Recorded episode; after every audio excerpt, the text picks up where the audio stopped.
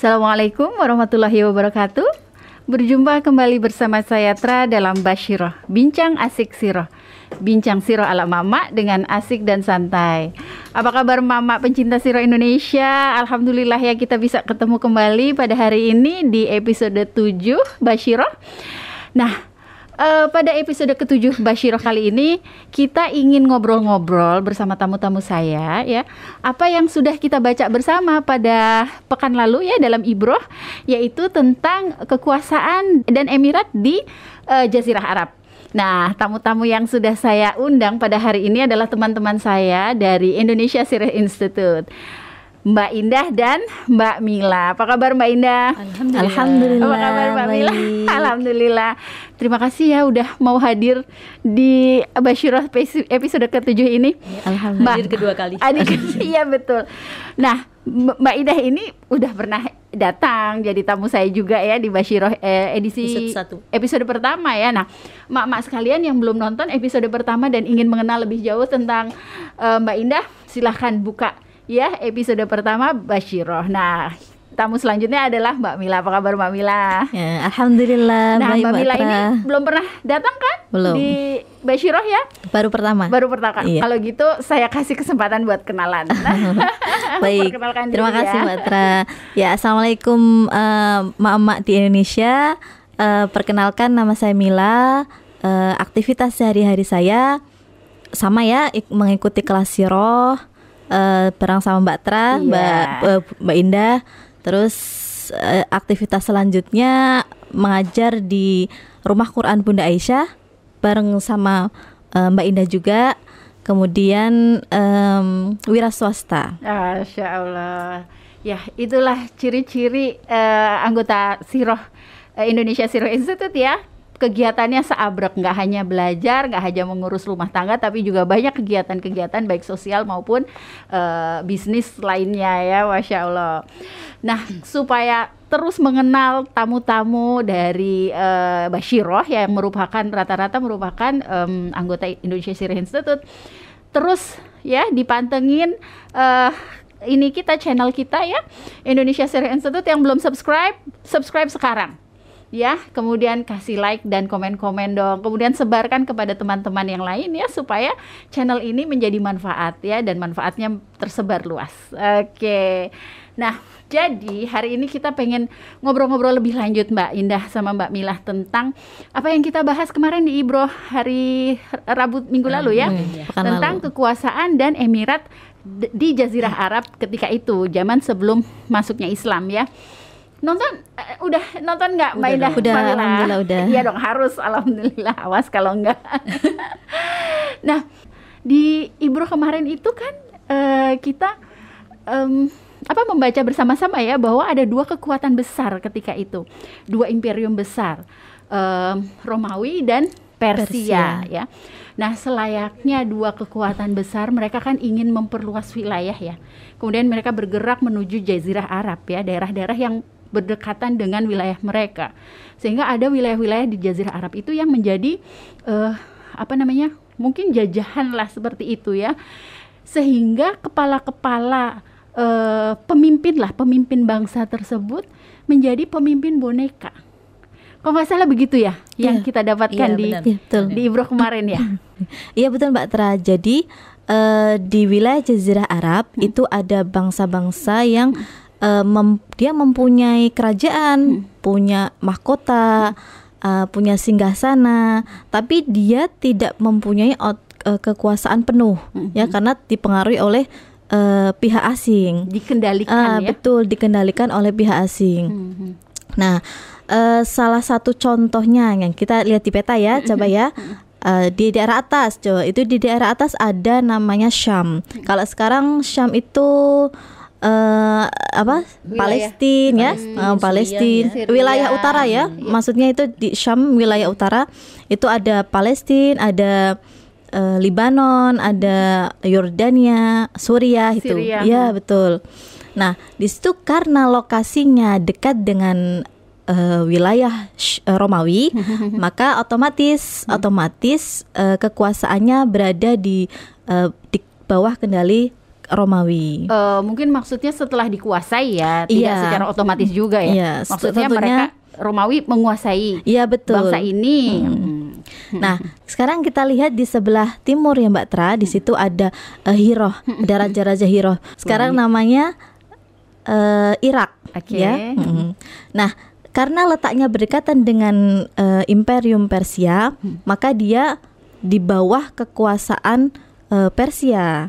Begitu Mbak Tra. Ya sekali lagi sudah dikuasai oleh Iya. Persia karena dekat ya dari Persia Betul, itu kan. karena Iya. lokasinya yang sangat dekat. Oke. Sekarang kita lihat ya Mbak Tra di sebelah selatan Mhm. itu eh, ada Yaman ya. Yaman eh, lokasinya ini jauh dari kedua imperium Iya, Persia betul. dan Romawi. Mm. Tapi justru uniknya di Yaman itu te- eh, justru menjadi perebutan. Rebutan kadang Oh, Antara bukan Romawi dan eh, Persia. sebenarnya juga banyak eh, dengan bangsa lain, cuman lebih sering dominan ke Persia dan Romawi, ya. Eh, kenapa begitu? Karena pada masa itu sering terjadi kekacauan, revolusi, perang antar suku, em, dan konflik masyarakat masyarakatnya suka suka dengan pertikaian. Hmm. Dan yang kedua, lokasinya yang strategis, ya. Nah, ada pelabuhan, pelabuhan kuno. Iya, iya.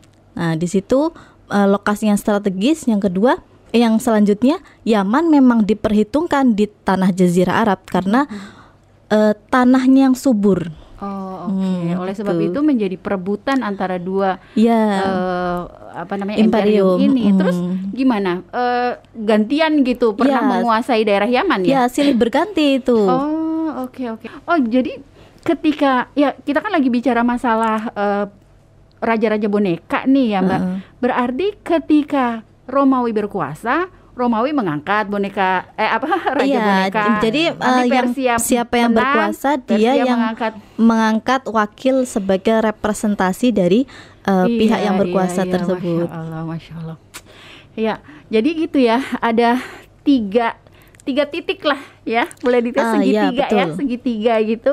Di mana yang sebelah Utara. barat karena dekat dengan Romawi, maka Mhm. Romawi berhasil menguasai mereka. Kemudian ditanamlah pemimpin boneka mereka gitu. Kemudian di sebelah timur ya Persia yang berhasil menguasai ditanamlah eh, pemimpin boneka di situ. Sementara yang di selatan ya tergantung siapa yang menang ya. Oke, nah kalau gitu ini kan wilayah eh, Arab ya, wilayah eh, Jazirah Arab kan.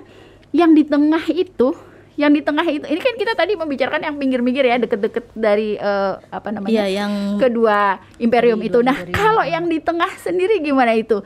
Eh, Hijaz ya, Hijaz itu gimana kondisinya? Kalau Hijaz ini kondisinya berbanding terbalik ya dengan tiga wilayah yang tadi disebutkan sama Mbak Mila. Hmm. Kalau tiga wilayah itu adalah merupakan wilayah perpanjangan tangan dari eh, kekuasaan dua imperium yang pada saat itu ekspansi ya Iya. untuk melebarkan eh, daerah wilayah jajahannya. Sementara di Hijaz sendiri eh, tidak tidak apa ada penguasa-penguasa di Hijaz itu ada penguasa-penguasa, tapi mereka itu penguasa-penguasa yang tidak apa ya, tidak di bawah kendali dua imperium itu ya. Hmm. Eh, seperti tadi dikatakan kalau eh, di tiga wilayah tadi adalah ada raja boneka, tapi kalau di Hijaz ini ada penguasa yang seperti raja, jadi dia bukan boneka ya. Hmm. Walaupun bukan raja. Walaupun bukan raja, tapi dia seperti raja ya. Dia punya apa? wewenang ya, punya wewenang kekuasaan dan segala, raja. segala macam eh, Kekuasaan. si sosial, ekonomi, apa administrasi di daerah di wilayahnya ya.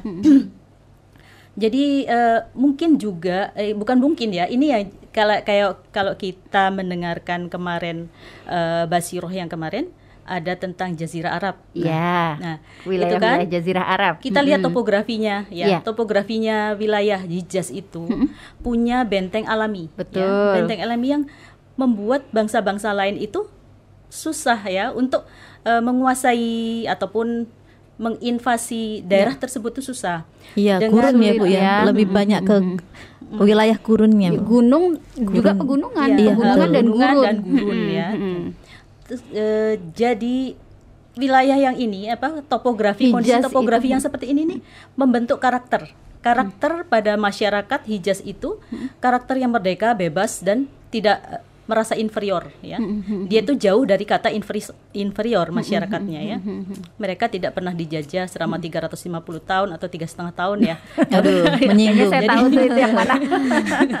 jadi mereka itu ya bebas, ternyata ya. bebas merdeka ya meng- apa, meng- kalau mau mengekspresikan dirinya ya bebas aja ya. Oleh sebab itu dari kondisi yang demikian inilah muncullah penguasa-penguasa yang punya kekuasaan seperti raja, raja yang sebenarnya ya. Walaupun dia tidak bermahkota tapi dia bebas mengatur eh, wilayahnya, wilayah yang dikuasainya, mandiri, merdeka, ya, ya itulah Oh. tadi yang tidak Ya, apa? ini kan yang dibahas kemarin di Ibro. Ah, ah. eh, Kusoy bin Kilab Oh, ya. Betul kalau Kusoy nggak bin Kilab. ya. Kusoy bin Kilab. Itu salah satu. Ah, Eh, iya, contohnya eh, ya. Tokoh eh, sosok yang luar biasa, Ya. ya, eh, yang mampu mengu- mengubah wajah Hijaz atau terutama itu ya. Hijaz itu adalah wilayah yang biasa kita sebut saat ini itu adalah Mekah dan Madinah ya. Eh, Kusoy adalah tokoh pembaharu di Mekah ya. Eh, dikatakan pembaharu mungkin karena eh, selama 300 tahun sebelum Kusoy mengendalikan Mekah, Mekah itu dipimpin oleh Kuzaah, suku Kuzaah ya. Suku Kuzaah itu bukan eh, bang, penduduk asli Mekah ya, tapi dia memimpin selama 300 tahun di Mekah setelah mengalahkan bangsa Jumhur. Jurhum. Jurhum. Eh, lawan salah, bangsa Jurhum ya. ya.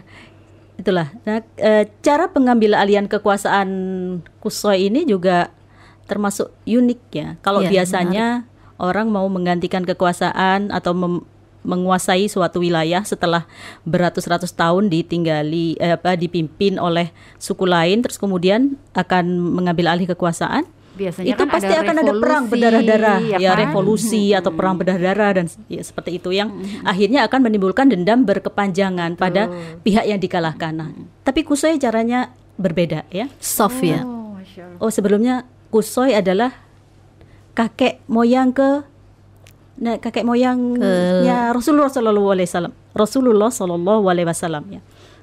Dia ada kakek ketujuh atau eh kapan keempat ya di atas Rasulullah Alaihi Wasallam.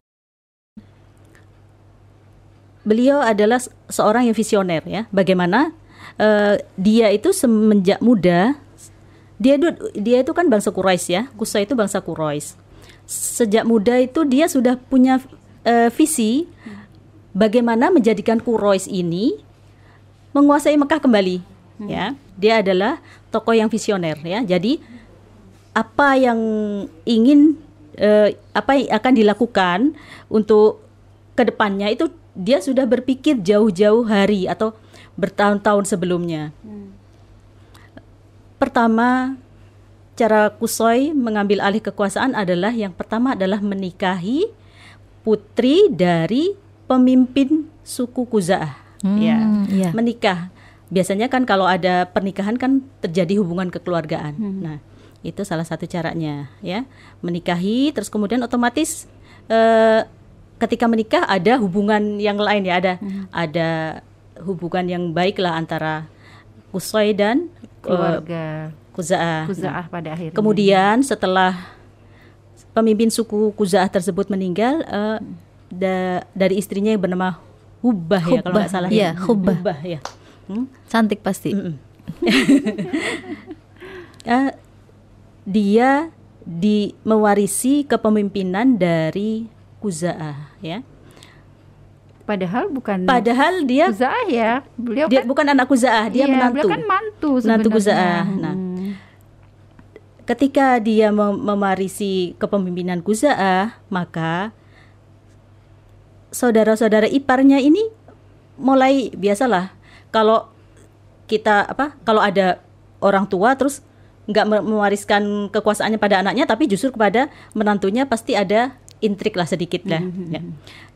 tapi dengan diplomasi yang baik dan negosiasi yang baik inilah akhirnya eh, Kusoy mendapat dukungan dari Kuzaah eh, untuk menjadi pe- apa pemimpin Mekah ya, pemimpin atau tokoh di Mekah yang mengendalikan kota Mekah. Hmm, Masya Allah ya. Berarti kan memang dari karakternya sendiri beliau itu sudah visioner. Iya, punya Ya. visi yang jauh ya. Punya visi yang jauh, bahkan sampai strategi step by step menuju kepemimpinan itu sudah Iya, dipikirkan benar karena sejak dia lama. dari awalnya tuh udah mikir Mulai bahwa dia dari itu orang. Quraisy, tapi kenapa bukan orang Quraisy yang Ya, menguasai Mekah? Karena Quraisy itu kan hmm, penduduk asli Mekah. hmm, Oh ya, itu itu mungkin pertanyaan pertama dalam diri beliau ya. Betul. Dan tapi maksud saya langkah menuju ke sana itu udah dirancang jauh-jauh Step hari gitu. udah Mulai dari jelas. menikahi pemimpin itu kan pemimpinnya kan, mulai menikahi anak dari pemimpinnya Iya. gitu.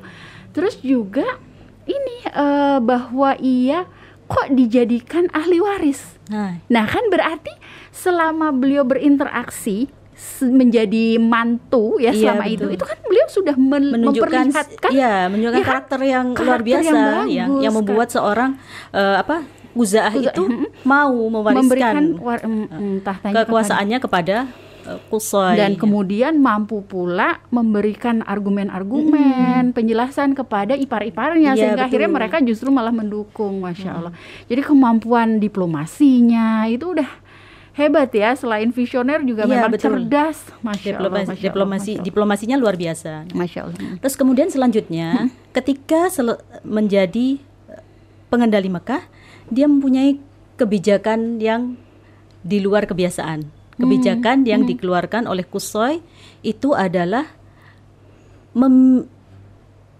merencanakan untuk membuat pemukiman di seputaran Ka'bah bagi suku Quraisy. Oh, tadinya nggak ada yang Nggak. tinggal deket-deket Ka'bah ya? Nggak.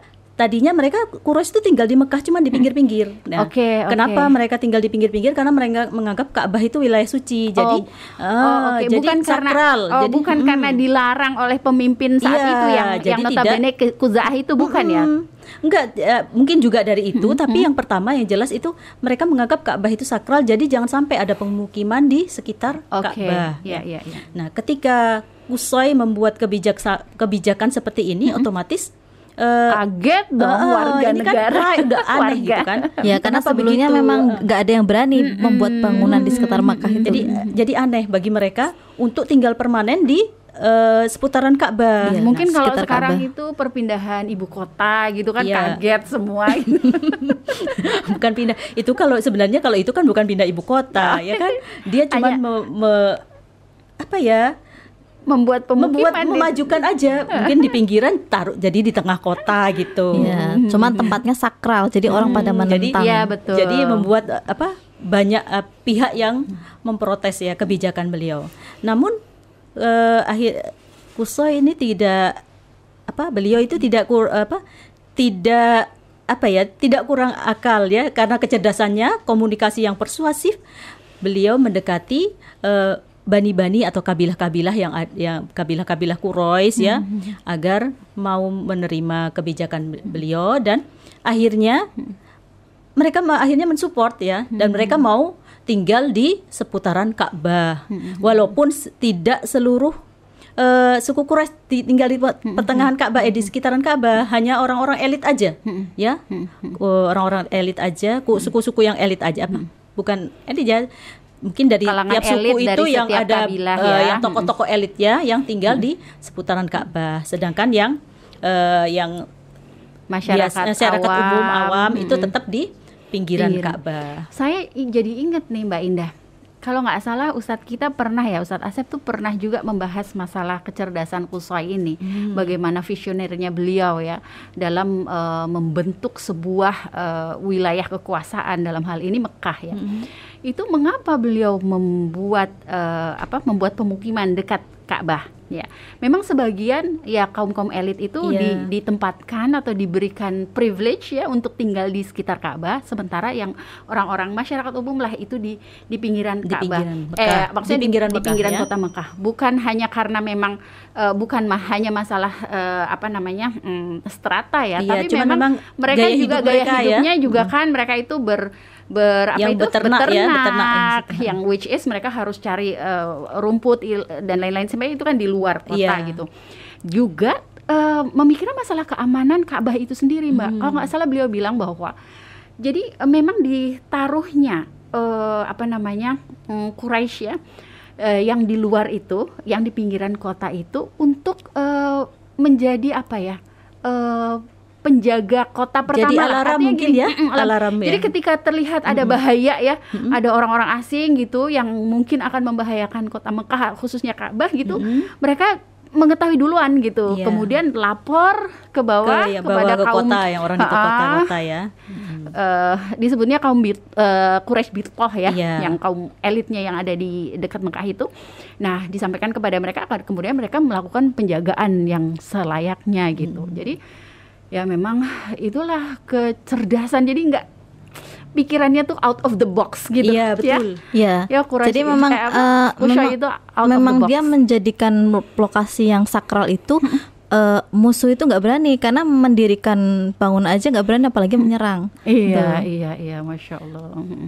Inilah makanya eh, jadi kebijakan inilah yang menyebabkan Kusoi bisa membangun pondasi kekuatan sosial di Mekah. ya. Oh, Jadi oke. eh, dari kebijakan awal ini Kusoi membangun pondasi kekuatan sosial di kota Mekah itu Oh sendiri. iya. Ya, jadi tadi setelah membangun kekuasa, kekuatan sosial, ya, eh, Kusoi juga membangun kekuatan politik Eh, dengan cara dia mem- menjadikan rumahnya sebagai Darun Nadwah. Itu kalau sekarang sejenis gedung parlemen. Hmm, itu Di rumahnya rumah sendiri beliau, ya, ya? rumah, di rumahnya rumah beliau sendiri. itu bangunan pertama yang didirikan di dekat Ka'bah ya, Iya, Mbak? ke- dia pertama mendidik eh, kan mungkin orang-orang belum mau untuk mendirikan bangunan. Dia eh, menjadi pelopor dengan mendirikan eh, rumah di situ, kemudian rumahnya difungsikan sebagai Darun Nadwa. Nah, kalau sekarang gedung ya, gedung parlemen Oh, eh, yang digunakan MPR. ya yang digunakan untuk eh, berbagai acara penting yaitu mengambil keputusan tentang s- tentang eh, keputusan sosial apa aja ya sosial tentang politik eh, bahkan untuk eh, pernikahan ya, di situ eh, Kusai menjadikan rumahnya itu sebagai pusat berkumpulnya elit-elit politik. Nah di situ Kusai memainkan lagi kecerdasannya. Eh, dia sengaja tidak menjadikan dirinya itu sebagai penguasa tunggal. Oke. Kan dia sudah bisa nih meng- mem- meng- mengambil alih ya, mengambil alih kota Mekah. Tapi dia sengaja tidak menjadikan dirinya penguasa tunggal. Mm-mm. Tapi dia membagi-bagi eh, kekuasaan. Mm-mm. Tujuannya adalah eh, agar mm, para tujuannya adalah agar eh, bani-bani Quraisy yang lain itu merasa bahwa Makkah itu eh, bagian dari yang terpenting dari bagian yang penting dari mereka.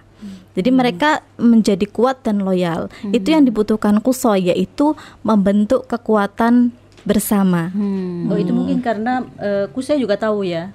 Quraisy itu bukan suku yang banyak ya. Ya, Su- karena- mereka itu suku yang sedikit dibandingkan suku Hawazin Ya, atau yang daripada, lain. daripada eh, jumlah klan suku yang oh, lain. Oke oke, saya paham. Jadi karena Quraisy itu suku yang tidak terlalu banyak, ya kan? Jadi kalau beliau menjadi pemimpin tunggal akan sulit nih. Karena bisa aja kan eh, kabilah-kabilah lain protes kabilah-kabilah lain yang yang yang war, yang bangsanya banyak gitu kan lebih banyak dari Quraisy kan bisa aja mereka mereka protes ya. Tapi eh, untuk menghindari hal itu ya beliau mengajak bersama-sama ayo kita sama-sama gitu ya membangun eh, kota ini Iya, karena gitu kalau ya. saling memiliki pasti kan eh, Iya. menghadapi Solid serangan mungkin musuh ya, lebih solid ya ya. itu Iya, betul. perseteruan yang terus menerus masya Allah ya ya ya Ya, Mbak Tra. Jadi aku soy membagi beberapa eh, kekuasaan kepada tokoh-tokoh Quraisy eh, dengan beberapa jabatan. Yang pertama em, Quraisy eh yang pertama Kusoi em, membagi kekuasaan pada waktu itu memang dibutuhkan eh, un- tanggung jawab untuk mengurusi masalah harta ya, yang berupa binatang ternak hasil dari eh, persembahan untuk berhala atau mm, un- dari nazar. Oh. Nah, Nazar tuh cita-cita gitu ya janji-janji Iya, janji, ya. ketika- kenapa harus ada yang mengelola sendiri gitu? Ah, kita bisa bisa lihat lagi ya eh, kondisi budayanya pada waktu itu. Kalau orang nazar itu bukan ah saya puasa tiga hari, ah saya infak seratus ribu enggak. Jadi pada waktu itu kalau nazar itu tidak tanggung-tanggung. Terkadang persembahannya itu sampai 100 ekor unta Masya eh, atau eh, berapa ya? Itu seperti yang dilakukan oleh Abdul Muthalib mm, pada waktu kelahiran Oh, Abdullah itu. iya, oke. Nah, perlu itu untuk mengurusi eh, jumlah hewan ternak yang sangat banyak itu. mengatur ya, mengatur berapa jumlah yang layak lah ya, Ya. untuk menjadi nazar. Nah, Oh, itu gitu. diserahkan kepada Bani Sahm. Oh, oke. Terus eh, Kusoi memberi memberikan la- membagi lagi jabatan tentang em, militer, Oke. militer dan eh, pasukan berkuda. Mm. Diberikan Nah, kepada diberikan Bani siapa itu? kepada Bani Makhzum. Oh, Bani Makhzum. Bani Mazum Ayo itu siapa Bani Makhzum ini. tokohnya? Khalid, Khalid. Khalid bin Walid Ah, ya. betul, Khalid bin beliau Walid. Kan, beliau kan memang ini Ahli ya, panglima perang, ahli militer Iya, kan. masya Allah ya. Jadi eh, Khalid yang kita terkenal dengan kepanglim panglimanya yang ta- tak terkalahkan itu, dia ternyata mm, dari cikal bakal kakek moyangnya adalah Berarti emang kemampuan itu turunan ya? Iya, jadi dia kakek moyangnya itu memang sudah menggeluti Ahli, tentang ahli militer. militer. Mm. Mm-mm. Jadi dia Khalid terkenal menjadi eh, panglima berkuda yang hebat. Terus selanjutnya em Qusay membagi untuk jabatan diplomasi. Ya, diplomasi, negosiasi. Mm-mm. Nah, itu diserahkan kepada Bani Adi. Ayo. Kenal juga nih siapa Bani Adi, Bani- terkenal Bani Adi siapa? Ya, dari Umar bin Khattab. Iya. Betul, Insya Allah. Jadi Bani Adi ya. eh, kakeknya Umar bin Khattab, ya, menek, eh, cikal bakalnya Umar bin Khattab adalah orang-orang yang pandai bernegosiasi. Iya, betul. Bahkan beliau pun juga kan ahli negosiasi. Ya, itu menurun ke sifat eh, karakternya sampai ke Cici-cici-cici Um, Orator ya. ulung. ya, Ya? betul.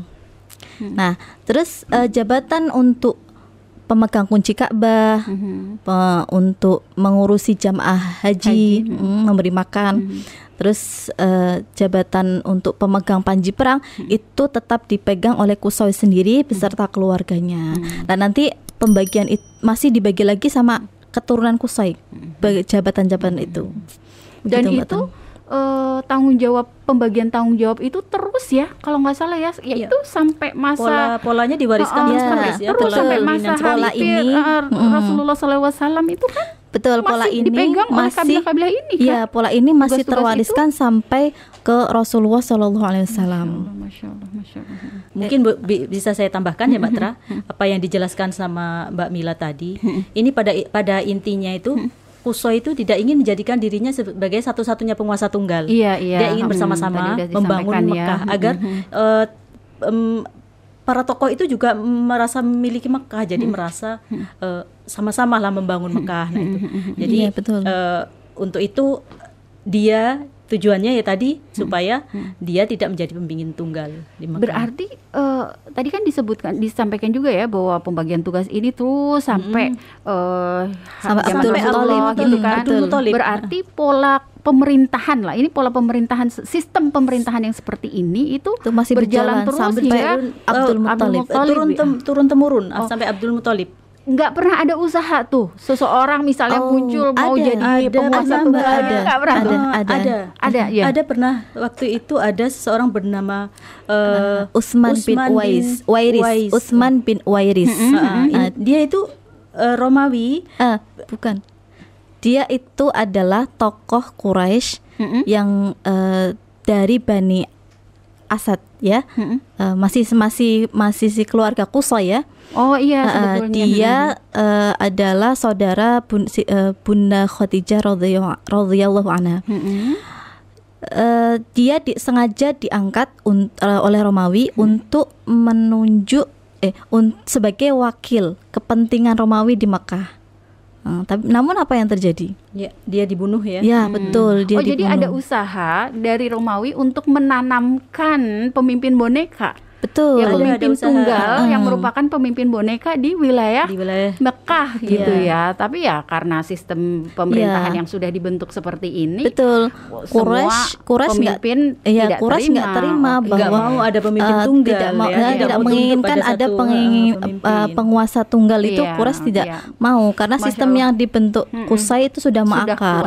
Eh, sem- Berarti hebat banget ini Nah, Kuswai Bu, memang benar. inilah yang mengapa inilah eh, para ku- tokoh Quraisy itu menolak Rasulullah Shallallahu Alaihi Wasallam karena mereka tidak ingin Rasulullah itu menjadi pemimpin tunggal. Oh, itu salah oke. satu Salah sebabnya. satu alasannya iya, itu ya. betul. Oh, oke oke oke oke. Jadi memang sekali lagi eh, karakter karakter bangsa khususnya wilayah wilayah Hijaz yang tidak pernah dijajah itu ya membentuk eh, apa manusia-manusia Hijaz ini menjadi manusia-manusia yang eh, berkarakter, Berkarakter kuat, ya, kuat, ya. tidak eh, bahkan Mandiri, mampu ya. mempunyai visi yang jauh untuk membangun eh, wilayahnya ya. Eh, tidak dengan mudah begitu saja dijadikan apa namanya eh, kaki tangan atau eh, kepanjangan tangan Masya bangsa lain. Masya Allah, Masya Allah, Masya Allah. Ya ternyata emang banyak hal yang bisa kita gali ya dari sejarah sebelum eh, apa namanya eh, kedatangan Rasulullah SAW ya bahwa memang ada karakter-karakter yang khas lah dari wilayah ini ya. Ya begitu loh eh, emak-emak em, pencinta sirah Indonesia obrolan-obrolan kita ini banget ya apa eh daging Daging bukan daging goreng. banget bukan bukan tempe goreng jangan yang goreng-goreng lagi susah nyari minyak goreng daging semua Jadi kita ngobrol daging bukan ngobrol minyak goreng benar. Ngobrol daging yang aduh apa namanya ya menimbul me- kita jadi apa terbuka ya bahwa karakter-karakter itu terbawa terus hingga Sampai zaman iya, Bawah. Masya Allah. eh, apa namanya Rasulullah. Kemudian sistem pemerintahannya terbawa terus hingga eh, Ada penolakan-penolakan juga Hmm. karena sistem kepemimpinan yang Abdullah eh, apa Abdul Muthalib ya, masya Allah, masya Allah. Ya, kalau boleh saya membuat kesimpulan ya bahwa eh, bahwa zaman sebelum Islam gitu, memang ada dua imperium besar yang eh, masing-masing memiliki kekuasaan dan masing-masing menanamkan eh, pengaruhnya ya dan mengangkat raja-raja bermahkota tapi tidak berkuasa. Sementara di daerah Hijaz, di wilayah Hijaz yang selalu merdeka ya, pemimpin-pemimpin mereka itu tidak dalam bentuk kerajaan dan tidak bermahkota, tapi mereka sangat atau bahkan bisa jadi lebih berkuasa daripada raja-raja yang diangkat oleh kedua imperium ini.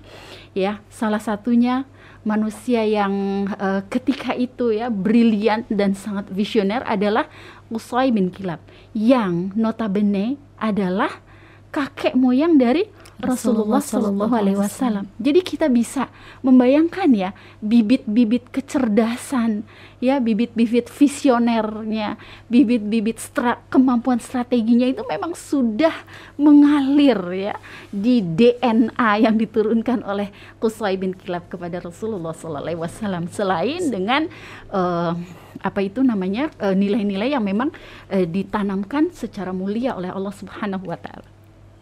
Nah, sekali lagi tidak ada kepemimpinan tunggal di wilayah em, Arab Hijaz ya. Jadi kepemimpinan itu tersebar juga di masing-masing eh, ketua atau kepala em, eh, kepala kabilah ya, sehingga mereka menjadi bangsa yang kuat, tidak tercerai-berai dan tidak terlalu sering untuk em, apa itu namanya eh, bertengkar lah ya. Masya Allah. Ya, demikianlah obrolan kita hari ini ya untuk menambah eh, hasil bacaan ibroh kita tentang kekuasaan dan emirat eh, di sekitar Arab yang sudah kita baca bersama-sama di eh, ibroh episode ketiga.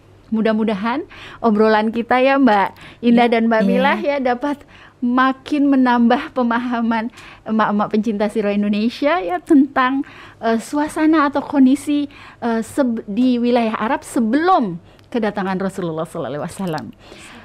Ya, emak-emak pencinta sirah Indonesia, yuk kita terus belajar sirah ya dengan tekun dan sabar agar kita menjadi uh, orang yang makin mencintai dan dicintai oleh Rasulullah Sallallahu Alaihi Wasallam. Demikianlah sajian kita pada hari ini episode ketujuh Bashirah. Semoga kita bisa bertemu kembali di episode ke-8.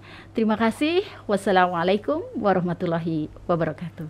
Waalaikumsalam Terima kasih atas kehadirannya. Sama-sama. Terima kasih.